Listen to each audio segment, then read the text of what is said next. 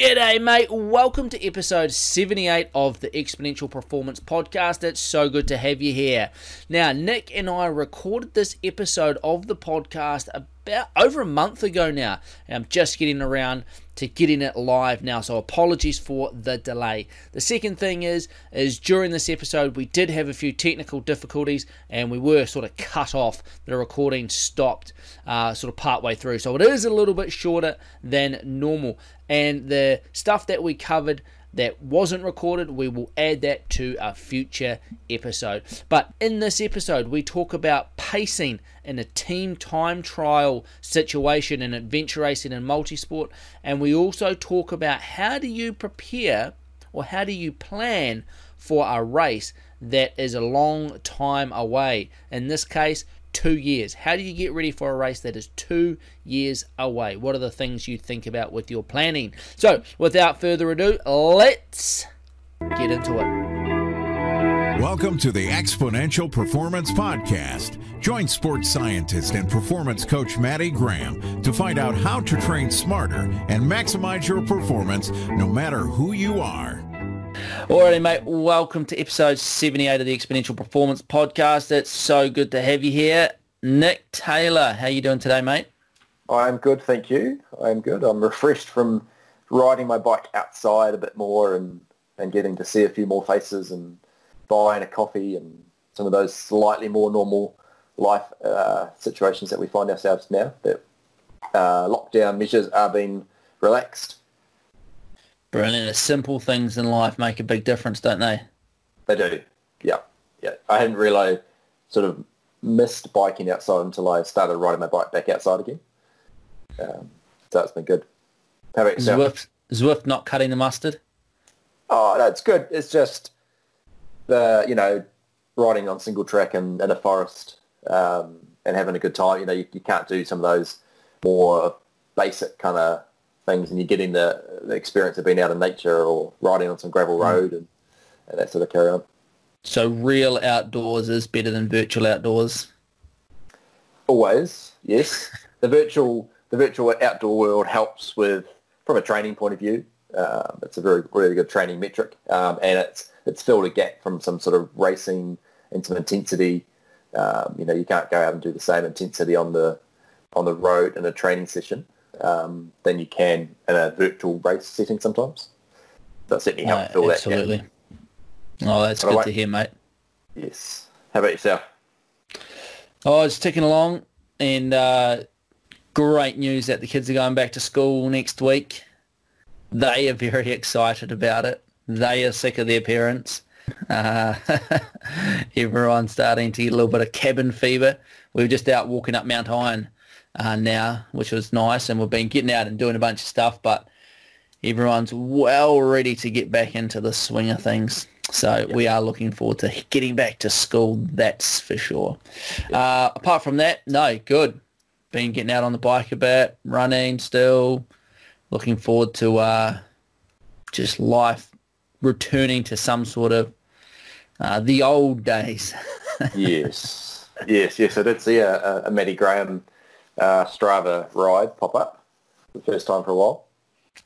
Yeah, I'm, I'm terrible with Strava. I I'll, I'll record a bunch of rides and on my training and whatever, and then I'll put them onto my my training peaks. I don't have everything streamlined in the setup because when you've got a coaching training peaks account, it doesn't allow you to do automatic uploads for your account that's on because you're an athlete on your coaching account.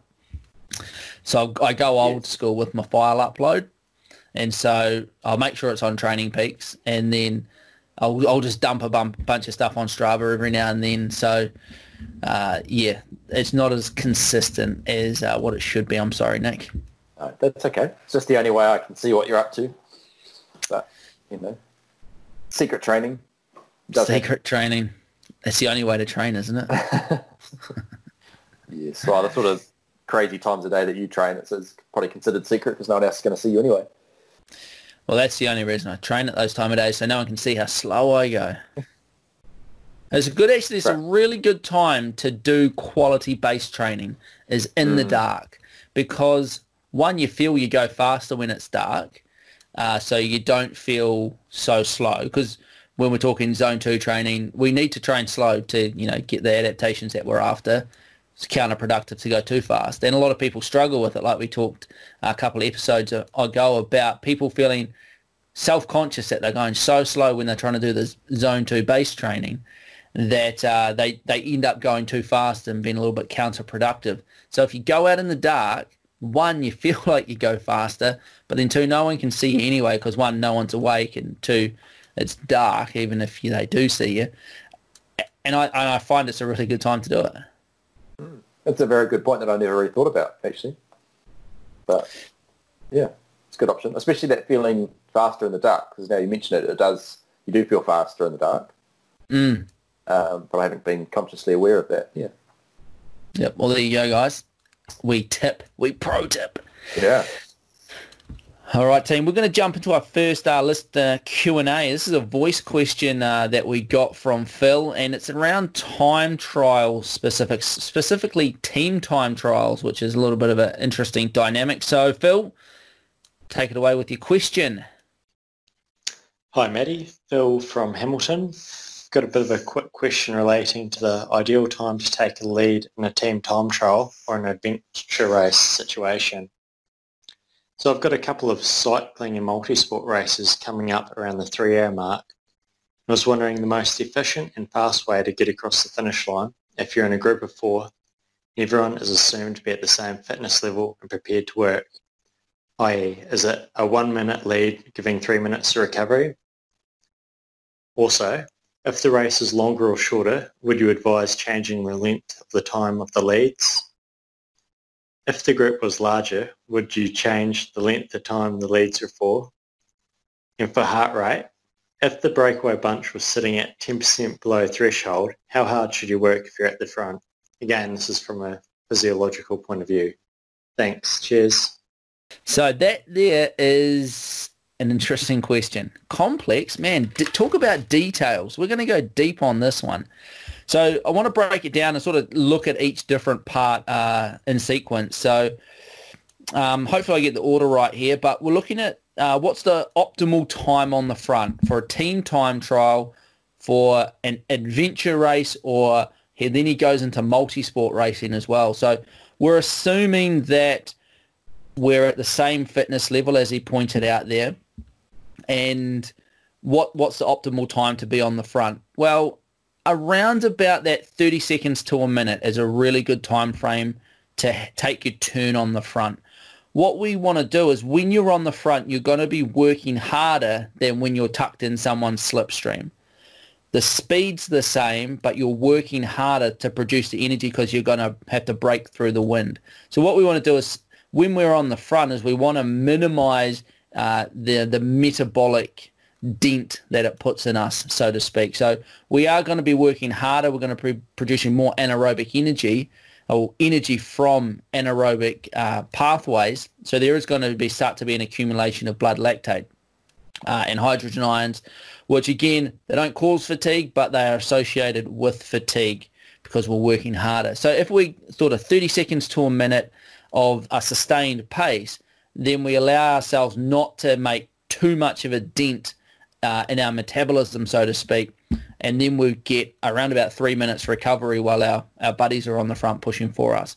So same fitness level, everyone takes the same amount of turns, whatever it might be. That's kind of a nice way of doing it.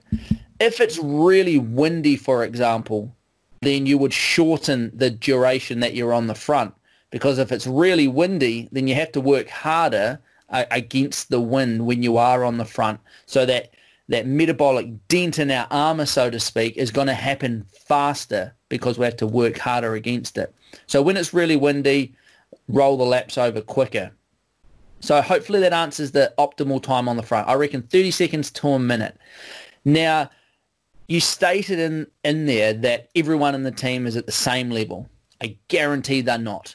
So this would be the next thing. If we're in a team event, everyone's not going to be at the same level, okay? Even if they are, are roughly at the same level, then they're roughly not at the same level as well. So when it comes to team dynamics in a team time trial, those stronger people that get on the front, they want to think about doing longer turns rather than doing faster turns on the front. Hopefully that makes sense. What I mean by that is that rather than getting on the front and winding the speed up faster, they just stay on the front longer but the same speed. Because if you get someone on the front who's a stronger cyclist and they then go faster, then it makes everyone else in the in the pace line work harder as well. And they're trying to recover, so that's counterproductive. So if you've got a stronger teammate, when they get on the front, they need to focus on holding the same sustained speed, but do it for longer. So they take longer turns on the front. So if you've got better riders, longer on the front, uh, not faster. Now, some people do love to jump on the front and take really long turns. The problem with taking long turns, like I said, we get that bigger metabolic dent in our armour. We get that lactate production and we're starting to produce energy anaerobically and we know that that's not sustainable. So if you if everyone starts to take longer turns on the front, then what actually happens over time is our speed starts to drop as everybody's armor gets a bit more dented and that starts to accumulate and our overall speed will start to go down. When we're it depends on the race as well, right? So like if we're doing a long adventure race, uh, versus like a shorter stage type team racing, the the longer the race, the the the less we want to really do on the front. We want to save our energy as much as possible. So we when we're doing our pace line uh, during a long race, the the emphasis might not be on maximizing speed, but it might be more on just conserving and efficiency. So the, the, the the laps that you do on the front could become a little bit longer because every time you get to the front, you're not hammered down uh, working it around that threshold. Versus shorter races where the intensity is higher, that's where those shorter laps on the front can become a little bit more efficient because we are working on maintaining the highest possible speed. And while we're trying to do that in longer races as well, in the shorter race, it becomes more important to push that speed up. Now, the other points that I had here is, I think in the question, Phil, you mentioned around in larger groups, should it be a long, should you take longer or shorter turns? So I think this is moving away from the adventure racing team time trial specifics now, isn't it? If you've got a larger group, potentially you're not in a big adventure race anymore uh, because you're not in your team of four, or maybe you've got multiple teams together whatever the, the situation is, you're no longer in a team time trial situation. You're in a bunch riding situation where you've got your opposition around you. And when you're in a bunch riding situation where you're riding against your competitors, you want to make sure that you're coming off the front as fresh as possible. So you're doing the minimal amount of work to keep the bunch moving, but not taxing yourself for the benefit of the other competitors unnecessarily.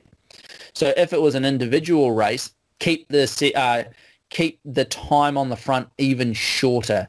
The the bigger the group is, the more people there are to take their turns on the front. So roll in, and it's almost a roll up and roll off sort of approach when it becomes bigger groups, and especially if it's a big bunch of individual competitors, you don't want to get stuck out the front doing all the work for everyone and then everyone else is just going to come and roll through and do short turns. So you want to make sure you look after yourself.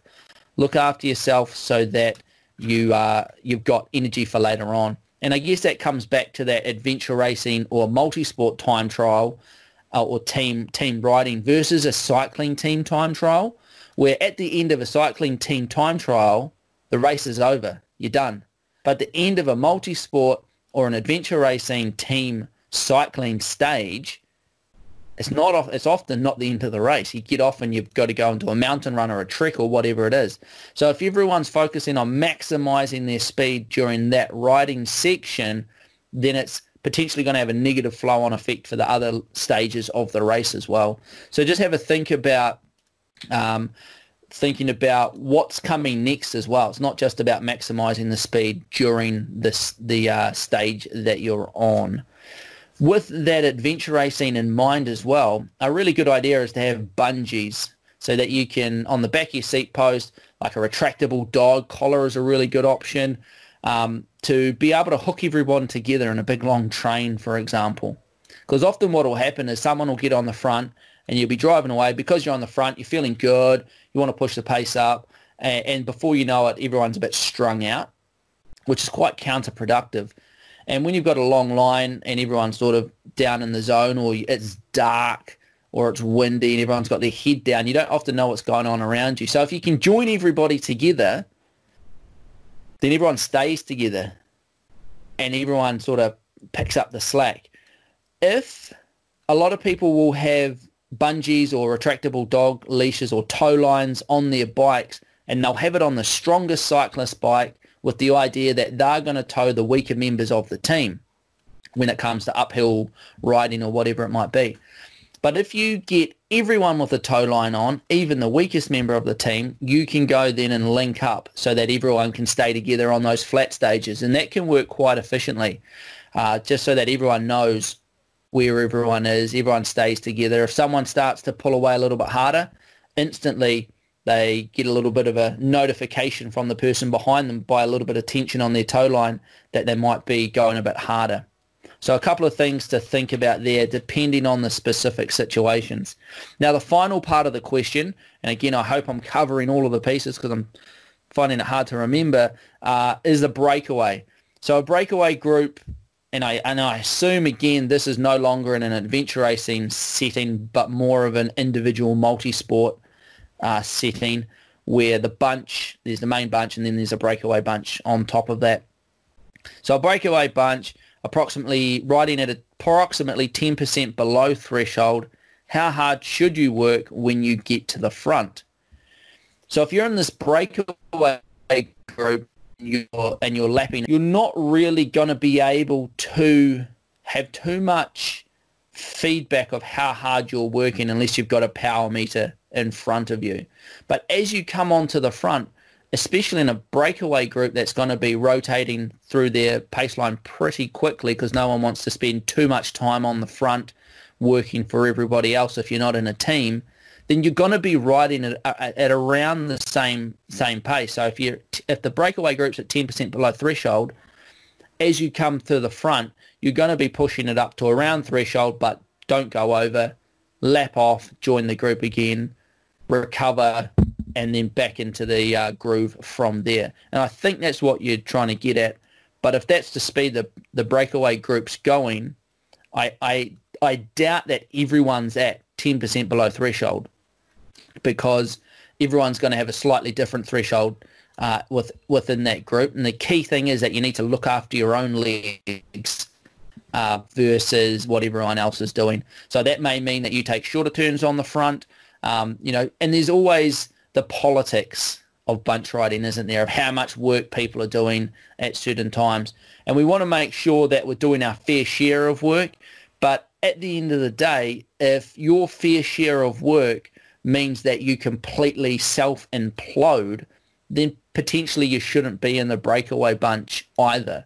So if you don't want to do your fair share of work, you're going to get some abuse. So either you do the work, you get the abuse, or maybe stay out of the breakaway bunch uh, where maybe you're not quite ready for that, or you're better suited to stay in the in the big bunch, in the main bunch, because remember, it's probably not the the be all and end all of the race being in that breakaway unless it's at the end because more than likely you've got to get off your bike and then run or kayak so you might be better to save yourself for further down the line Nick, what did I miss in that extremely detailed question from Phil? Uh, maybe just a couple of practical things around actually practicing it with your team.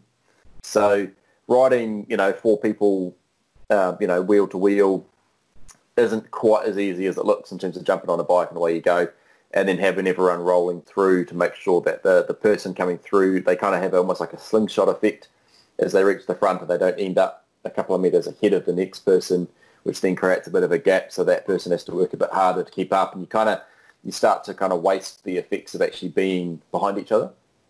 So by mm-hmm. being able to kind of nice and sort of evenly roll through um, and kind of rotate in a group, whichever way you're doing, so um, is, is quite a good thing to practice.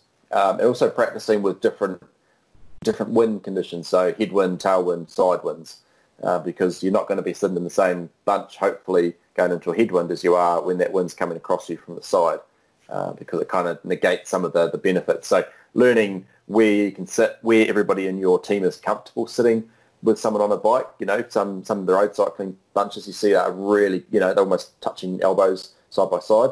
Um, but not everyone's comfortable sitting side by side with someone on a bike. So getting used to that as well is a, is a good thing. Um, and one thing I'd say that if it is an individual multi-sport race and you're in a bunch and, you know, you're on the front, you're doing your work and you go to pull off and people just seem to follow in behind you and don't almost, no one comes forward to help. Um, if you don't want to be there, just slow down and eventually someone will come through because the pace is slowing down. Um, just slow down to a pace you feel comfortable and sit there. Um, you know, the, the bunch will eventually work their way forward and you can tuck back in and, and get some recovery that way. Um, don't feel like because they've left you out on the front of the bunch that you have to be drilling it hard, hard, hard um, the whole time. Yeah, because that's that's often what what will happen. Like the likes of the coast to coast and that first ride is, so you'll get someone up on the front that uh, that wants to push the pace, and everyone's happy to let them sit up the front and push the pace. Um, and then everyone will just just stay behind them, you know, just keep following them over the road. Whereas, yeah, like you say, if you want a bunch to work well, you, there needs to be some some almost some leadership within the bunch to get it happening, because otherwise it doesn't happen very smoothly. Because one, a lot of people don't really know uh, the the etiquette around bunch racing or haven't done it before, and they all of a sudden they're in this big you know big bunch and they don't want to get out the front and, and smash themselves too much. So people do get stuck out there. So yeah, if, if you do get stuck out there, don't uh, don't work yourself to death for everybody else.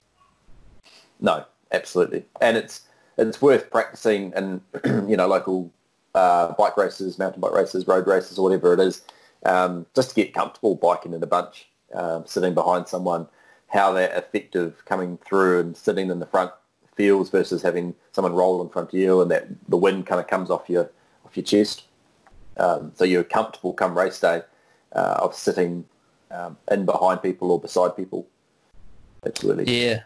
And in the adventure racing example, you know, when you've got four people, you definitely want to have practice that before, like you said, and talk to your team about how how how, how are we going to handle when we've got this massive, long, dead straight gravel road that goes on for 60 kilometers into a headwind. How are you, how are you going to manage that? Because a lot of people uh, don't actually think about that sort of thing until it, it's happening, and that's way too late. So talk to your team, practice, and have a bit of a strategy in place for, you know, how are we going to do those things? Yeah, and probably even how are you going to make sure everyone's eating still on the bike?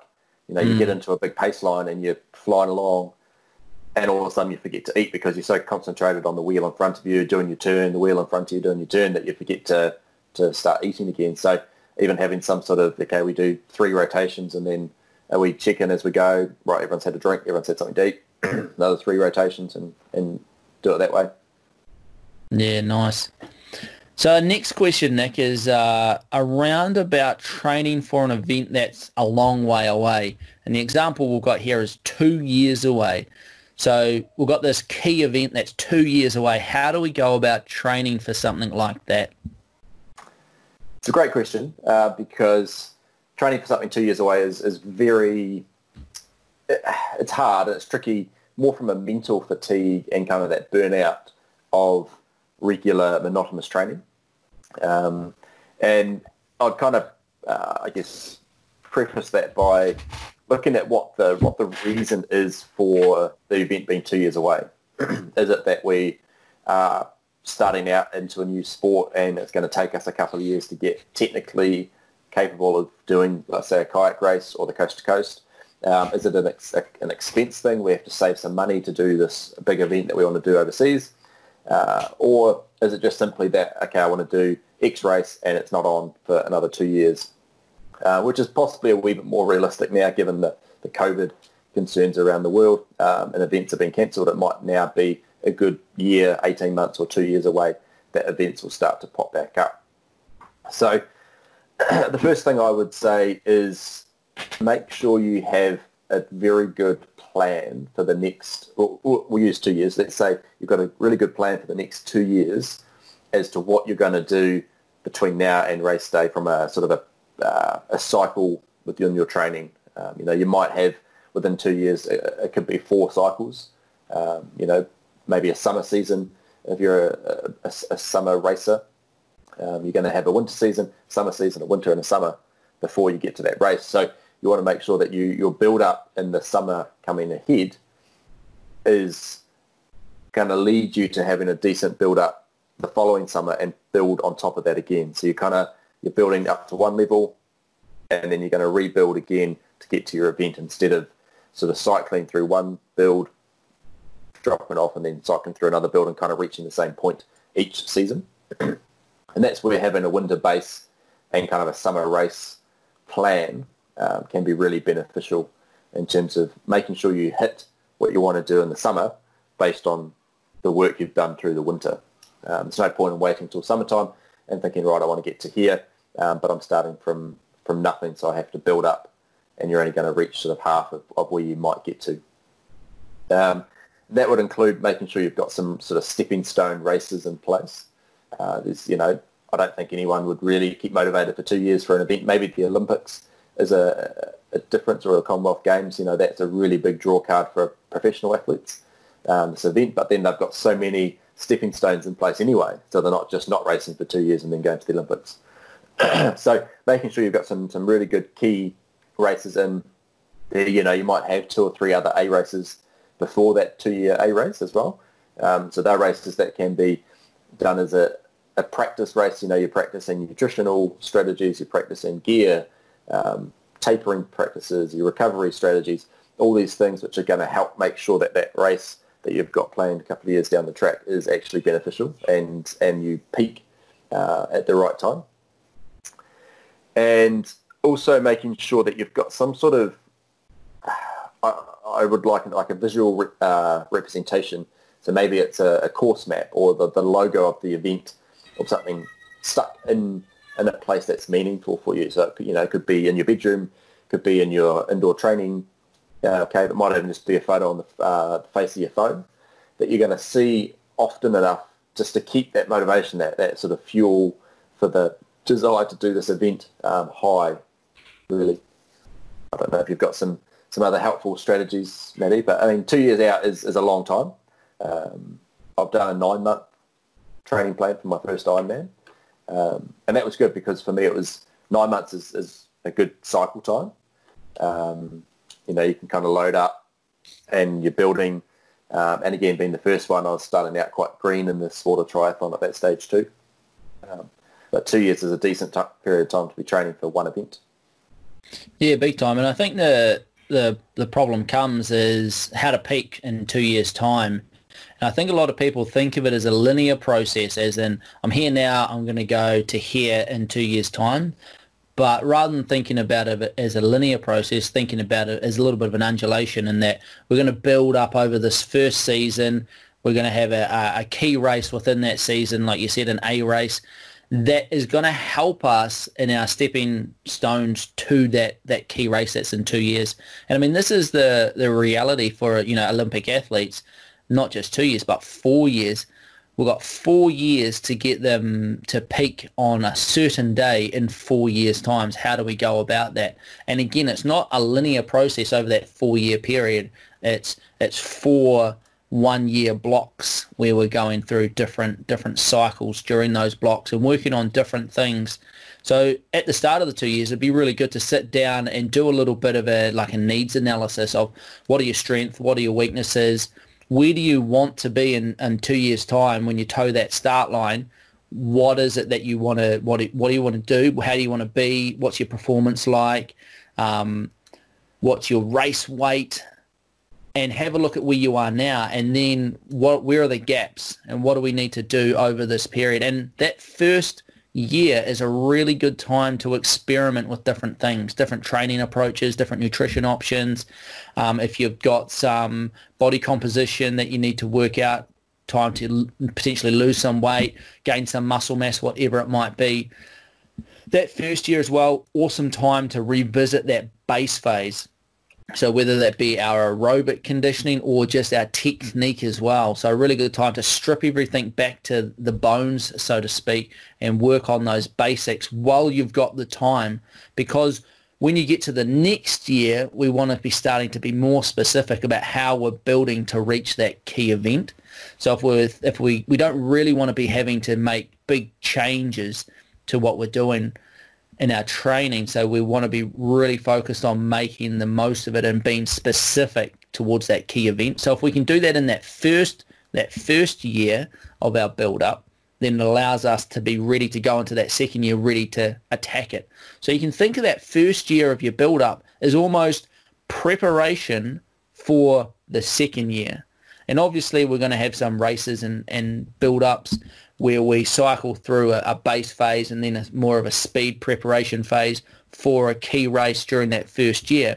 But it's all a little bit of an experiment, so to speak, for the following year where we really want everything to start to come together. And again, in that first year, if you've got niggly injuries that are always a problem, then that's what you need to get on top of during that block of training might be that you decrease the amount of time you're doing committed to the actual event and focus on on prehab and rehab strength based work during that time while you've got the time again so that when you get into that important time in the one year leading up to the, the next event or the six months prior to the event where everything gets super specific and super detailed, that's when, you know, you don't want to have to be uh, messing around with niggly injuries that keep springing up. Mm, absolutely. And it's well worth, within your two-year plan, having some sort of time, whether it's a couple of weeks or a month of unstructured planning, mm. where you can just have a little bit of a mental uh, kind of refresh because from a, a non-structured plan where you're still exercising, still doing the, the sport or activity that it is, uh, but you're not following heart rate zones or power zones or whatever it is um, religiously uh, to to keep that kind of freshness there. So when you do sort of almost have a, a, race, have a couple of weeks of unstructured enough, right back into a bit of a plan and build up from there. I mean, that goes with periodization of, of any sorts, whether you've got a, you know, two-year build-up or a one-year or whatever it might be. You know, the off-season is something that is overlooked by so many people because they don't feel that an off-season is contributing towards their goals, short-term or long-term.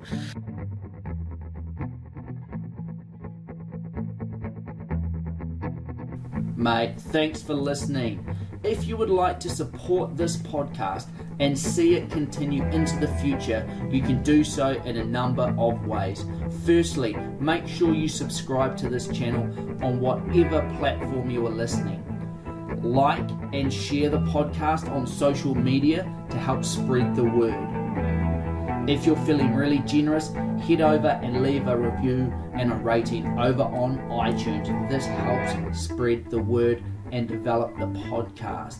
All of this will help the podcast continue long into the future so we can keep bringing you the information you need to train hard, but most importantly, train smart.